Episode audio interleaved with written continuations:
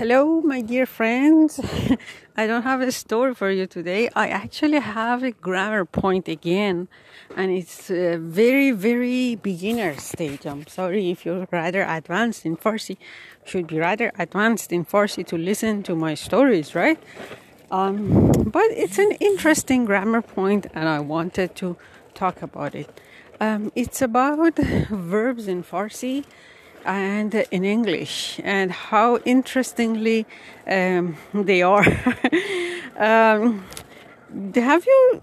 I mean, I'm sure you do know uh, the tenses in Farsi: the present continuous, and past continuous, and present perfect, and past perfect. Um, same in English. So in English, just to take the grammar terms out. Present continuous is something like I am going, and uh, past continuous would be I was going. And present perfect is I have eaten, and past perfect I had eaten, right? Now, the funny point is that in Farsi, um, for present continuous and past continuous that are that use the auxiliary verbs to be in English, in Farsi they used auxiliary verb to have. So in English, you say I am going. Am is the auxiliary to be verb you use to say I am going. In Farsi, you use the auxiliary verb to have. That um, so you say doram miravam. Same thing for the past tense. I was going the auxiliary verb is was, or the verb to be.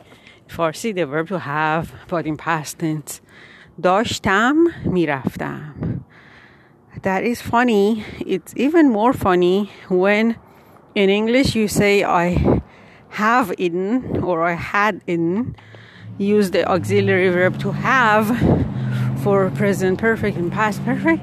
In Farsi, you use the verb to be say خورده am and خورده بودم you use the verb to be am and بودم to be to make present past perfect um, anyway that is an interesting point um, in my opinion so uh, I'm sure you uh, uh, can use these tenses in both languages quite well but if you want to um, tell your friends a trick and how Farsi and English could be similar uh, to use the auxiliary verbs to be and to have, but act totally, I mean, the opposite of each other um, for the same tenses um, you're using. Anyway, um, I should cut it short. You already got the point.